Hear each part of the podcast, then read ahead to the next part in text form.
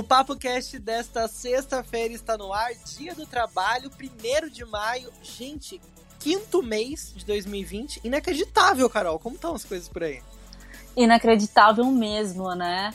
Bom, aqui tá tudo como tava na semana passada. Tá tudo. tudo na mesma.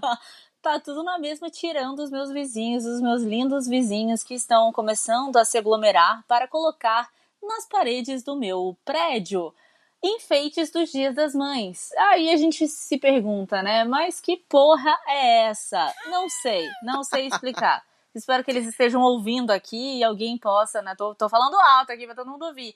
E alguém possa colocar lá no grupo do prédio, porque se ninguém se manifestar, eu vou me manifestar. Eu vou ser a chata da aglomeração, hein? Ninguém é obrigado a conviver com gente sem máscara lá no hall de entrada do prédio. Ouviram, vizinhos? E na verdade, isso reflete o que está acontecendo no Brasil todo, né? Aqui em São Paulo, que é onde estão monitorando a saída das pessoas nas ruas, o isolamento praticamente não está existindo. Ele está em 48%, às vezes diminui um pouquinho. Dizem que agora, por conta desse feriado do, de hoje, sexta-feira, 1 de maio, esse isolamento vai baixar mais ainda. Tem gente que vai viajar, que tá achando que tá de férias.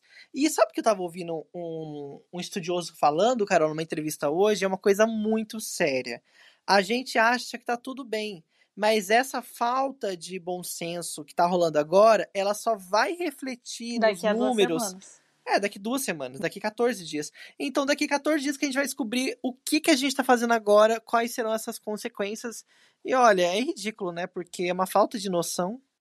A mesma coisa aconteceu lá, acho que em Santa Catarina, né? O pessoal decidiu abrir os shoppings e tal, e agora os números aumentaram consideravelmente de pessoas infectadas pela Covid-19.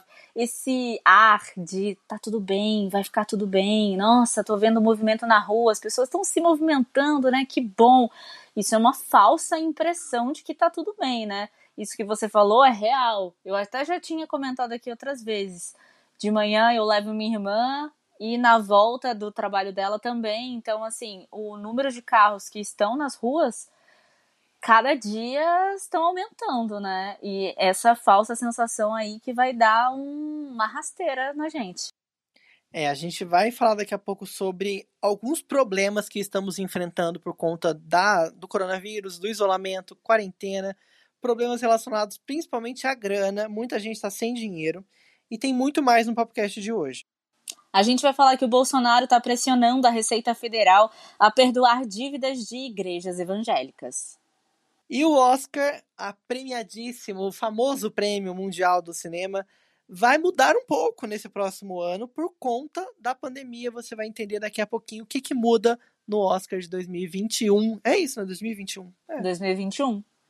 E ó, tem muita coisa mudando, nada será como antes. Será que a sua profissão Vai mudar também? Você tá afim de mudar? Vamos falar sobre isso, mudanças de profissão.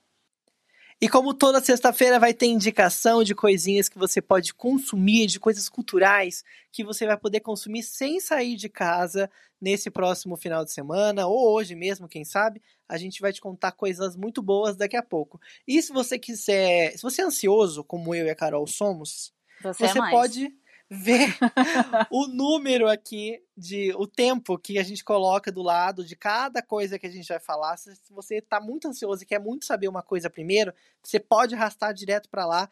Corre, meu filho, vai ouvir o que você quer ouvir. É isso aí. E lembrando que o Papo Cast é feito por mim, Carolina Serra. Quer me conhecer? Entra lá no Instagram, começa a me seguir, arroba Carolina Serra B e o Felipe Reis. No Instagram, ele está como arroba o Felipe Reis. E o Papo Cast também tem Instagram.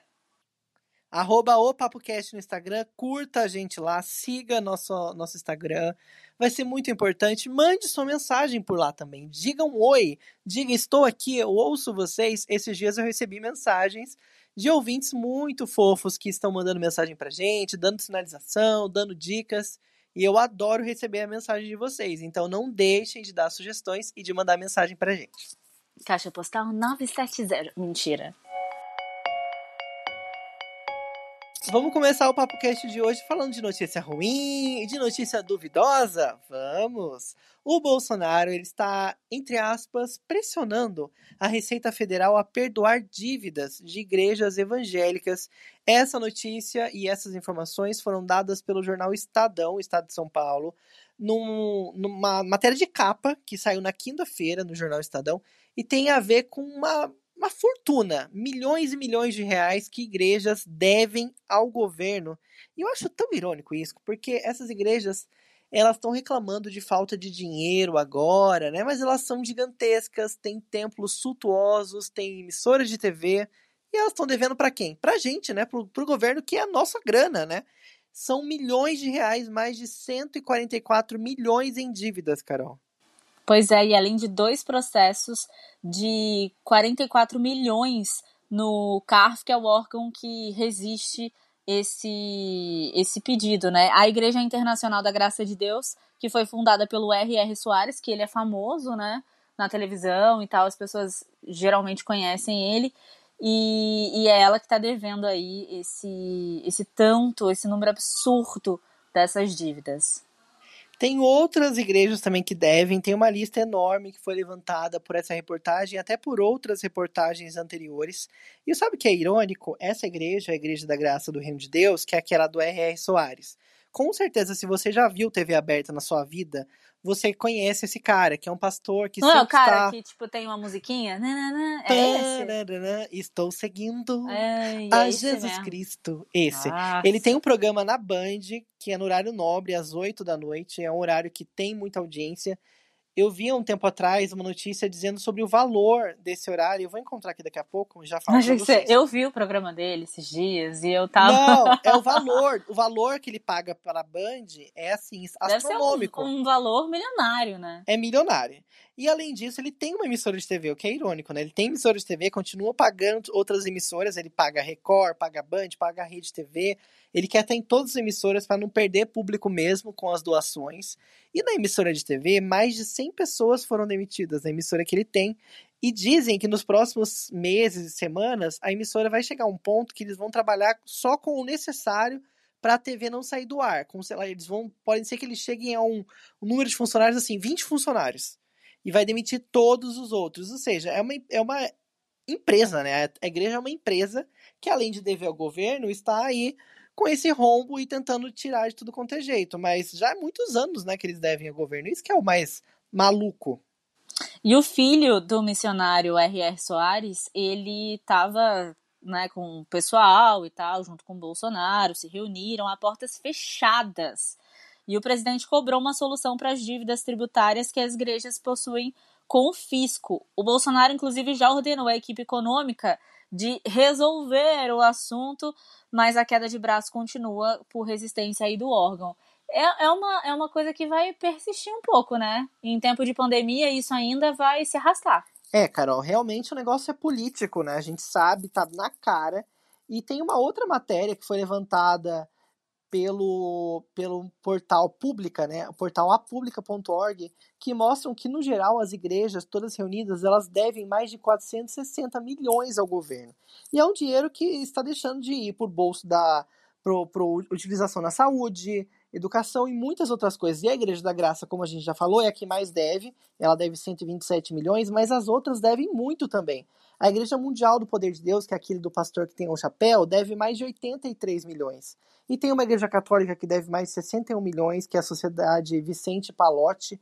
Tem uma outra igreja evangélica lá do, do Ceará, de Santa Catarina e do Paraná, que devem 45 milhões juntas. Ou seja, são várias igrejas que juntas devem muito ao governo. Eu estava falando aqui sobre o valor do horário do R.R. Soares no, na Band, e olha, é um valor astronômico. Ele chega a gastar 200 milhões por ano na TV, com, com outras TVs. É muito dinheiro. Um cara que gasta 200 milhões por ano em horários de TV, por que, que ele não pode pagar 144 milhões que deve pra gente, né? Pra nossa educação, pra nossa saúde? E como que eles podem cobrar que Deus faça milagres, podem falar sobre esse tipo de coisa, se o mínimo, que é obrigação deles, eles não estão fazendo, né? É que os valores são muito, são muito invertidos nessa, nessa, nessa classificação aí, né? É, isso para mim realmente não é uma, uma igreja, né? Isso é uma empresa que funciona como uma empresa padrão normal. Então é bem complicado mesmo, né? E elas estão se utilizando aí, então, sei lá, da imagem de Deus, de, de, de, todo o cosmos aí, a fé das pessoas, para poder propagar essa ideia de que eles são uma igreja, quando na verdade não é, as igrejas já têm vários, várias deduções de impostos, já têm várias facilidades e mesmo assim conseguem ainda atrair uma dívida milionária que a maioria tem a ver com o INSS, com questões previdenciárias da Receita Federal, é muito dinheiro. É triste, né? Porque é muito controverso, como você falou. E a gente acaba tendo que ainda ouvir muita coisa zoada dessas pessoas que se dizem é, pregadores e que levam bem, sabendo que tem tanta coisa errada por trás dessa história, né? Tem gente com muito dinheiro que ainda assim está devendo muito dinheiro, mas tem outras pessoas que não têm dinheiro, não têm e não vão ter nem pro básico. Tem muitas mães que eram para estar tá naquela listagem, né, do governo para receber R$ 1.200, que é um valor bem baixo também, e elas estão tendo problema, né? Parece que o CPF não está cadastrado, parece que as pessoas que estavam ali no Bolsa Família, parece que iam receber já, já estavam com o nome na listagem, mas não estão. Tá tendo muito problema relacionado a isso, né? Muitos. Eu ouvi um relato pessoal de uma amiga que eu, que eu tive a oportunidade de fazer, uma amiga muito boa, que a gente conversou por muito tempo sobre esse assunto nesses últimos dias. E não é só ela, ela me contou um relato pessoal. Ela tem o cadastro no Bolsa Família, ela tem dois filhos, ela é chefe de família na casa dela. E com esses dois filhos, ela tem que cuidar dos dois filhos, está desempregada e ela depende do Bolsa Família. E o Bolsa Família dela é de 240 reais. Automaticamente, nesses três meses, ela vai receber 1.200, porque é o auxílio emergencial. Mas ela foi receber o Bolsa Família no último dia 20 de abril, chegando lá não tinha esses R$ 1.200, só tinha os 240. Ela ficou desesperada, está tentando ajuda, descobriu que é um rolo por conta porque ela teve um emprego, mas ela teve um emprego e ela foi demitida antes da pandemia. Mas parece que o sistema é falho e não detectou que ela já foi demitida, um rolo. E assim como ela, várias outras pessoas que têm direito a esse benefício não estão conseguindo acessar sejam pessoas solteiras ou também essas mães de família. E no caso delas é ainda pior, porque elas cuidam dos filhos sozinhas. E pelo que a gente já viu aqui numa reportagem do UOL, muitas dessas mulheres elas estão tentando fazer um cadastro como se não tivessem filhos ou como se tivesse menos filhos para tentar receber pelo menos os 600 reais, né? Tipo, já que eu não estou conseguindo esses 2 mil, que foi negado o cadastro por um erro de sistema, pelo menos 600 eu vou tentar e mesmo assim não é garantido. O que é muito triste, porque o sistema está falho, tem gente quase passando fome e precisando desse dinheiro. E é assim, muito triste também, porque todo dia de manhã o número de pessoas nas filas dos bancos e principalmente da Caixa Econômica Federal é assim, é um número gigantesco. Eu, eu não. O Felipe vai saber eu, eu, eu, acho que você lembra de onde ficava a caixa em Aparecida, que a gente trabalhava em Aparecida, né? Uhum. Felipe, você Sim. não tem noção. A fila chega até a, a praticamente ao santuário. Meu a Deus fila é quilométrica. A cidade inteira tá na é fila. É uma coisa assim absurda e as pessoas, algumas são de máscaras, outras não, outras são expostas, outras não estão nem aí, enfim, tem crianças na fila, tem muitos idosos na fila. Então, as pessoas estão tentando de qualquer maneira, né? Tirar um, um, pouquinho. Será que eu tenho fundo de garantia? Será que eu tenho isso? Será que eu tenho PIS? Será que eu tenho não sei o quê? Vou no banco, vou ver, vou pegar lá o, o, aquele negócio que as pessoas penhoravam, vamos ver se eu não esqueci alguma, alguma vez que eu tinha um brinco penhorado, alguma coisa. Tá todo mundo tentando ver se consegue algum dinheiro, porque tá difícil, tá muito difícil. Eu nem consigo imaginar como deve ser, posso me colocar no lugar da pessoa, mas não consigo imaginar como que é para uma mãe de família sozinha, né? Sem, sem ajuda de ninguém, tá com os filhos ali precisando de dinheiro, criança não escolhe, criança não entende, não tem. Você vai falar não tem, mas ela tá com fome, mas ela quer aquele sorvete que ela viu na televisão. Então é muito complicado, tanto pro lado econômico quanto pro lado psicológico da, da, da família ali, né? Das mães e dos filhos, da família.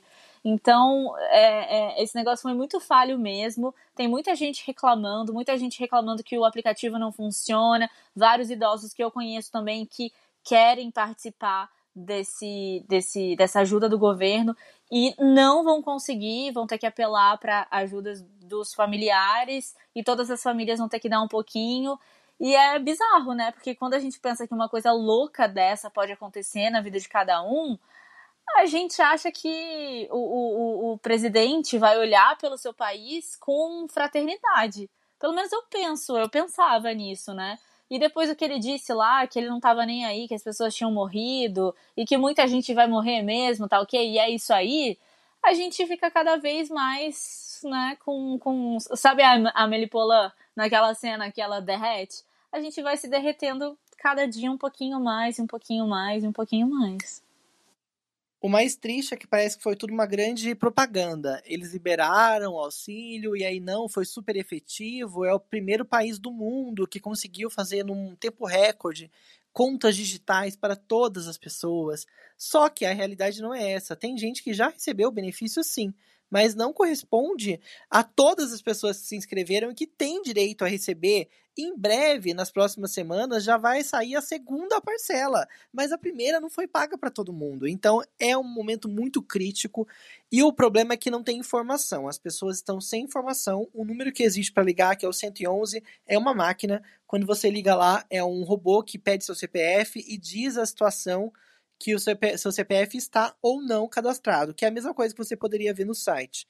Ou seja, não tem resposta alguma, não tem nenhum ser humano que atenda as pessoas e elas estão aí procurando ajuda na caixa, que também não consegue resolver nada. Triste, mas ao mesmo tempo é, é catastrófico a gente saber que isso está acontecendo. E no ano de eleição, né? O ano de eleição municipal. E eu espero que as pessoas tenham atenção nisso, porque muita gente vai usar de palanque eleitoral essa situação que a gente está vivendo. Só fazendo um paralelo com o que você falou, que tipo que os aplicativos não estão funcionando, que ah, somos um país super tecnológico, vamos conseguir fazer várias coisas.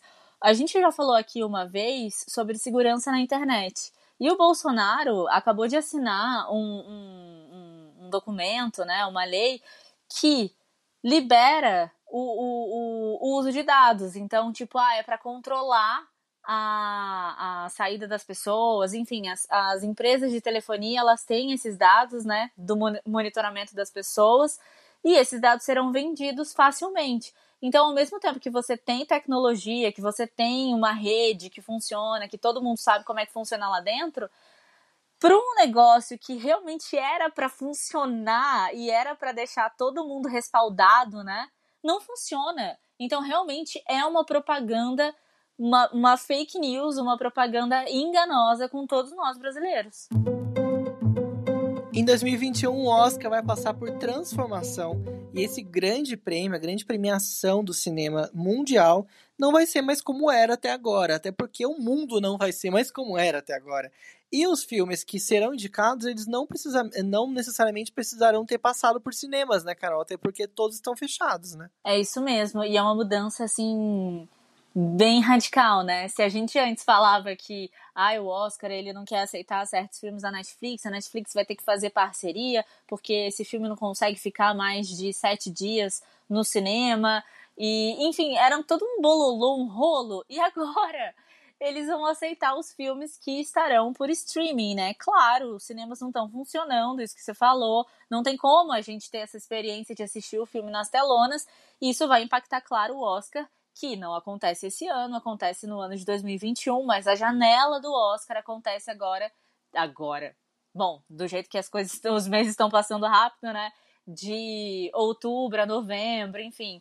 É, são os filmes que geralmente eles concorriam né, ao Oscar ali, eram, eram os, os filmes mais importantes. Mas o ano todo, esses filmes que puderem ser divulgados, terem a estreia por streaming, eles também serão validados. Aí, quando os cinemas começarem a abrir e, enfim, essa movimentação começar a funcionar normalmente, Aí eles vão tirar essa regra e vai voltar a ser como era antes. É uma regra emergencial, mas a gente sabe que aglomeração só depois de, de uma vacina, né? Então, assim, pode ser que alguns cinemas em alguns lugares possam abrir, mas não vai ser uma coisa geral. Então, eu não sei se ainda esse ano ou ainda para a edição de 2021 essa regra vai valer, né? Por todo o, o tempo. Mas é uma novidade, né? É uma coisa que as pessoas, as empresas, as coisas vão ter que se adaptar a essa nova forma e tem muita gente adaptando várias coisas, né? Tem vários festivais que estão acontecendo online, vários festivais de curtas que estão acontecendo online. Já vi também festivais que falaram assim: olha, tudo bem se você entregar o seu filme com 50% dele feito. A gente vai entender, porque às vezes. É, Nossa. É, eu achei muito legal. Mas aí já, já achei demais. Não, isso, mas é porque se você não conseguiu estranho. finalizar, se você não conseguiu editar o seu filme até o final, você não conseguiu colocar. Tá, mas não tem como todo mundo trabalhar em casa? Não, Editores, mas... edição é uma coisa super não, pessoal. Eu, eu, assim, não, eu super... dei o exemplo da edição, mas às vezes você tinha externa para fazer e você não consegue fazer externa, não tem como você fazer externa. Então eles vão analisar, eu não sei como vai ser essa análise. Ele... Estranho. Ah, espera ano que vem, gente, pra concorrer. Você quer concorrer no festival, ah, seu filme eu, terminou, mas eu, você não vai mas concorrer, eu achei amigo. super interessante, eu achei super interessante. ah, porque tem como... Lá. Tem como eles avaliarem o conteúdo, né? Tudo que estava ali sendo passado e tal. Porque geralmente os festivais eles aceitam os, os filmes inscritos e depois de alguns meses o filme vai concorrer, o festival de fato vai acontecer. Então pode ser que para as inscrições eles tenham deixado você é, inscrever o seu filme com 50% dele é, feito, mas ao longo do processo, até o dia do festival, que pode ser que aconteça online ou não, esse filme tem que estar tá pronto, feito, finalizado. Então eu não sei quais são as regras ali do desse edital, a, a, o regulamento. Mas eu acho muito legal como as pessoas já estão conseguindo olhar com empatia e, enfim, com novos meios de, de, de, de interpretar aquele filme.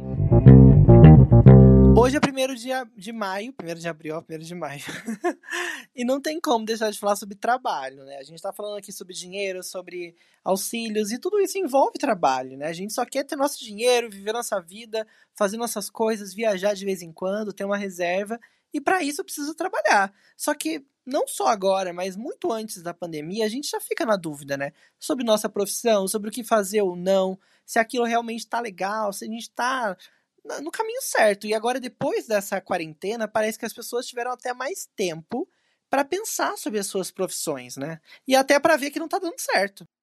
Exatamente. Você tem um tempo aí para realmente ver se era isso que você queria ou não, ou você está trabalhando em, em casa e consegue perceber que, sei lá, não tá fluindo, não fluiu, tipo, ai, nossa.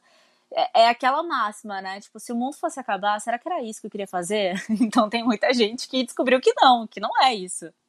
E falando sobre mudanças de profissão, a gente convidou duas pessoas para participar do PapoCast de hoje. Uma é a André Ladislau, que é uma doutora em psicanálise, que vai conversar com a gente sobre essa decisão, né, de mudar de profissão.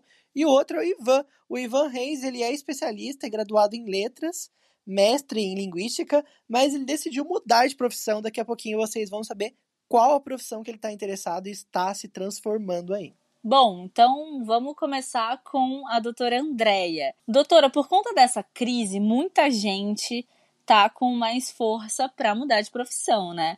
Como é que a gente deve analisar se é a decisão certa a se tomar? O desejo de mudar de profissão, ele atinge a maioria dos profissionais em diferentes momentos da nossa vida. Em épocas de crise, como é que a gente está vivendo agora, esse desejo ele pode ficar mais latente.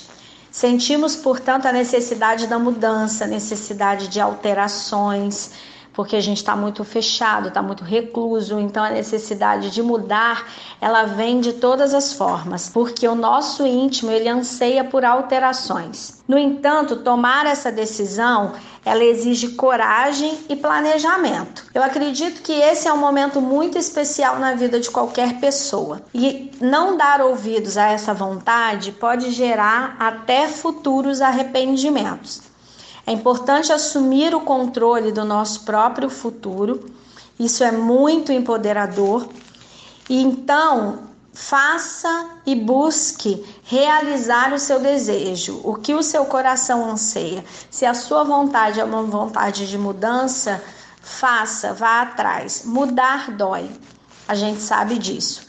Mas ter a consciência dessa mudança, fazendo de forma planejada, certamente esse é um caminho que pode sim levar ao sucesso e à satisfação.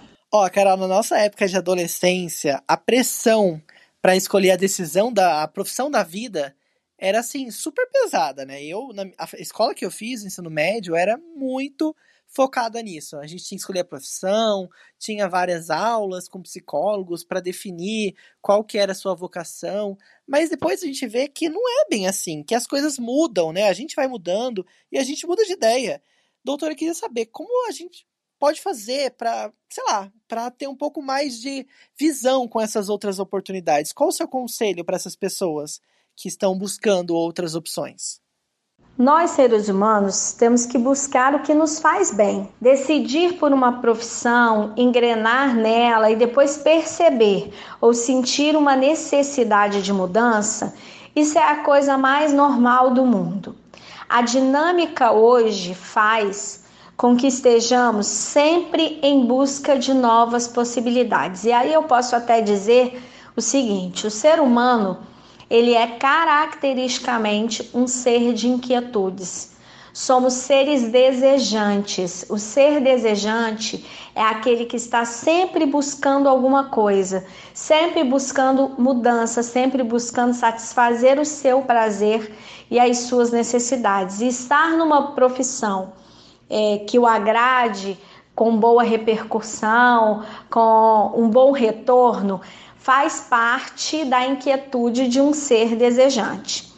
O mais importante é estar tranquilo nas suas escolhas, ponderando os ganhos a longo e curto e médio prazo, ir atrás do que você acredita. Então, mudar de profissão mudar a sua escolha no meio do caminho, antes era uma coisa, depois mudou para outra coisa, é a coisa mais normal do mundo e acho que a gente não tem que estar preocupado com isso. A gente tem é que satisfazer os nossos anseios, arriscar e ir atrás do que a gente acredita e o que a gente quer de melhor para a nossa vida.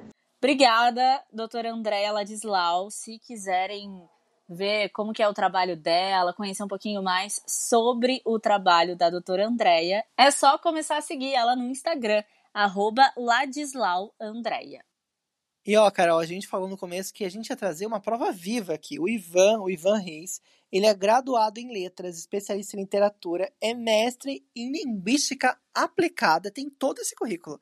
Atua como revisor e preparador de texto, mas ele está interessado em outra profissão ele decidiu ser jornalista de moda. Achei isso muito legal. Legal, né? E o Ivan, então, que aliás podia ser nosso primo, né? Reis, eu tenho Reis, você tem Reis, ele tem tá Reis, vendo? tem todo mundo. Ivan, eu quero saber quando é que você percebeu que poderia ter outras habilidades aí profissionais e mudar de profissão. A minha trajetória profissional, ela começa aos 18 anos no serviço público. Eu prestei um concurso e fui aprovado. No entanto, eu já estava no curso, já estava cursando letras. Depois do curso, eu fui para uma especialização e depois fui para o mestrado. Logo depois de acabar o curso, eu recebi um convite para integrar uma equipe de correção de redação no ensino médio. Eu vi que eu tinha esse feeling para texto, para trabalhar com texto, com linguística aplicada mesmo ao contexto da educação. Fiquei por três anos e meio. Eu hoje eu tenho uma empresa de revisão textual eu faço revisões para de texto acadêmico, para tese de mestrado, doutorado, enfim. E eu vi que eu tinha esse esse esse feeling mesmo para texto e comecei a fazer cursos e ver que em São Paulo existiam cursos para aprimorar a redação em diferentes contextos, como a redação corporativa, que é o que eu uso até hoje. E conferindo a programação em cursos e faculdades, especialmente na Casper Libre em São Paulo, que é na área de comunicação, eu vi que existia o curso livre em jornalismo de moda. A moda, desde a adolescência, foi um tema que eu sempre me interessei, principalmente pela busca de dessa questão do espírito do tempo e a questão do jornalismo começou a florar na minha cabeça. Eu comecei a pensar, por que não ser jornalista, já que eu tenho uma tanta afinidade assim com o texto? Foi aí que eu percebi que eu poderia atuar como jornalista freelancer, escrevendo matérias para canais de comunicação, especificamente para veículos de moda, que seria uma especialização dentro do jornalismo, que é o que eu tenho mais interesse. E olha, Ivan, o que você tem feito para chegar nessa mudança, né? Eu imagino que é bem diferente, né? Tudo tem que ser alterado, a gente tem que buscar novas opções. Quais os caminhos que você está tá percorrendo aí para que essa mudança aconteça? O que eu tenho feito para gerar essa mudança profissional que está ocorrendo de uma forma lenta e paulatina, porque ela é paralela com a minha carreira, eu tenho feito cada vez mais cursos online, agora em tempos de pandemia, né? Então, como é um universo novo, uma área nova, eu prezo muito por leituras, por assistir filmes, documentários, entrevistas, que são, são produtos culturais que eu acredito que conseguem é, nos fazer emergir nesse universo, né? Por exemplo, no meu universo da moda, eu sempre procuro ver a produção acadêmica, filmes bastante citados, autores que sejam relevantes para aquela área, para me dar insumos ou uma segurança maior na hora de escrever um texto, escrever uma matéria, de saber que uma pessoa é interessante para ter um ponto de vista, para gerar uma pauta para um veículo e tudo mais. E nesse universo eu acabei fazendo contato com outros produtores de conteúdo para moda, especificamente digital e também voltado para moda masculina. Um deles foi a Adna, que hoje eu sou um colunista do site dela. Eu tenho uma coluna sobre moda, cultura e lifestyle. Eu falo bastante sobre livros, sobre eventos. É bem bacana, vocês podem conferir toda terça-feira no site, no articulei.com. E também estou envolvido com um projeto novo que eu ainda não posso contar, mas em breve vocês vão saber. Vou deixar aqui os meus contatos, vocês podem me achar. E acredito que a mudança ela veio para uma coisa melhor, um interesse e uma habilidade que eu sou apaixonado por escrita. Essa habilidade ela veio para gerar uma mudança, uma mudança muito positiva, eu acredito, na minha vida profissional. Obrigada, Ivan, pela sua participação. Eu sei que você escreve para um site muito legal, né? que eu já dei uma olhada lá. Então, se você quiser deixar agora o endereço do site, pode ficar à vontade. É, muito obrigado, queria agradecer a Carol pelo convite, foi muito bacana estar aqui dividindo um pouco da minha história. Ainda estou ainda percorrendo o meu caminho de mudança, acredito que ainda veio bastante coisa boa por aí. E vocês, para quem ficou interessado, eu todas as terças-feiras estou no articulei.com. Vocês me acham no Instagram com arroba reisivan2 o Facebook é Ivan Reis e o meu e-mail é ivan.reis@hotmail.com. Muito obrigado e foi muito bacana estar aqui com vocês. Arrasou, Ivan. Já vou te seguir no Instagram. Reis Ivan 2, ó, já tô seguindo. Importante, gente, porque a gente não vê muito exemplo, né, de pessoas que tomam essa coragem. Vamos, vou ser bem sério, eu sou um pouco preguiçoso às vezes. E eu acho que seria bem desafiador para mim mudar de profissão. Mas você mudaria para qual profissão? Sei lá, uma profissão louca? Não sei, acho que atualmente não consigo nem Mas imaginar. Mas o que seria também uma quando profissão louca, né? é, quando eu era adolescente, eu queria ser médico. Eu não consigo Ai. me imaginar sendo médico. Que horror. Nossa, o Felipe não ia é, ter paciência, gente, pra, pra... O órgão não tá ali. Ai, gente, arranca isso, joga Ai, fora. fecha logo. Fecha, Ai, fecha assim ai. mesmo. Eu queria ser perita criminal quando eu era, quando eu era adolescente. Bem diferente também. Bem diferente, uma profissão bem louca, né? Sei Quem lá. sabe? Mas sabe uma coisa que eu queria fazer no futuro? Eu até comento muito isso com as pessoas. Quando eu for um. Você é professor? Também, também daria aula. Super daria, mas eu acho que isso nem foge tanto. Eu acho que a gente dá mini aulas o tempo todo na nossa vida. Só precisa se especializar Ai, mais, né? que filósofo! mas, assim, uma coisa que eu queria fazer que não tem nada a ver com o que eu faço, eu acho que se eu fosse mais um idoso, assim, super jovial e com dinheiro, eu ia querer fazer curso de, pilo, de piloto para pilotar Gente. aeronaves menores, sabe? Ter meu próprio helicóptero, meu próprio jatinho. Ai, só isso, gente. Ele só quer isso. Só quer. Hobby, hobby. Você me chama, tá? Porque eu não tenho, eu não tenho, não tenho muita habilidade, não gosto muito de altura, mas se bem que pensando que é você que vai pilotar, hum, próxima. Mas acho que é mais fácil que andar na rua, gente. É tudo piloto automático. Claro, nossa, é muito fácil, é muito fácil. Vai nessa. Vamos agora indicar algumas coisinhas para você fazer nessa sexta, nesse final de semana, em casa, por favor. Não vamos cair nessa, nesse erro de pensar que o feriado tá aí, vamos curtir com a família, vamos viajar pro interior, pro litoral. Não façam isso, por favor. Pensem em quem você ama. Então vamos ficar em casa certinho e fazer umas coisinhas aí, né? A Carol tem uma indicação bem legal que ela me mandou mais cedo. Eu amei, Carol, sua indicação. É bem legal, né? Se você tá aí no Instagram e às vezes seu feed não tá assim correspondendo ao que tá acontecendo no mundo, sabe? Muito TBT, muita gente falando: "Ah, eu queria viajar para tal lugar, mas estou aqui". Chega, chega disso. Vamos ficar sabendo o que realmente está acontecendo.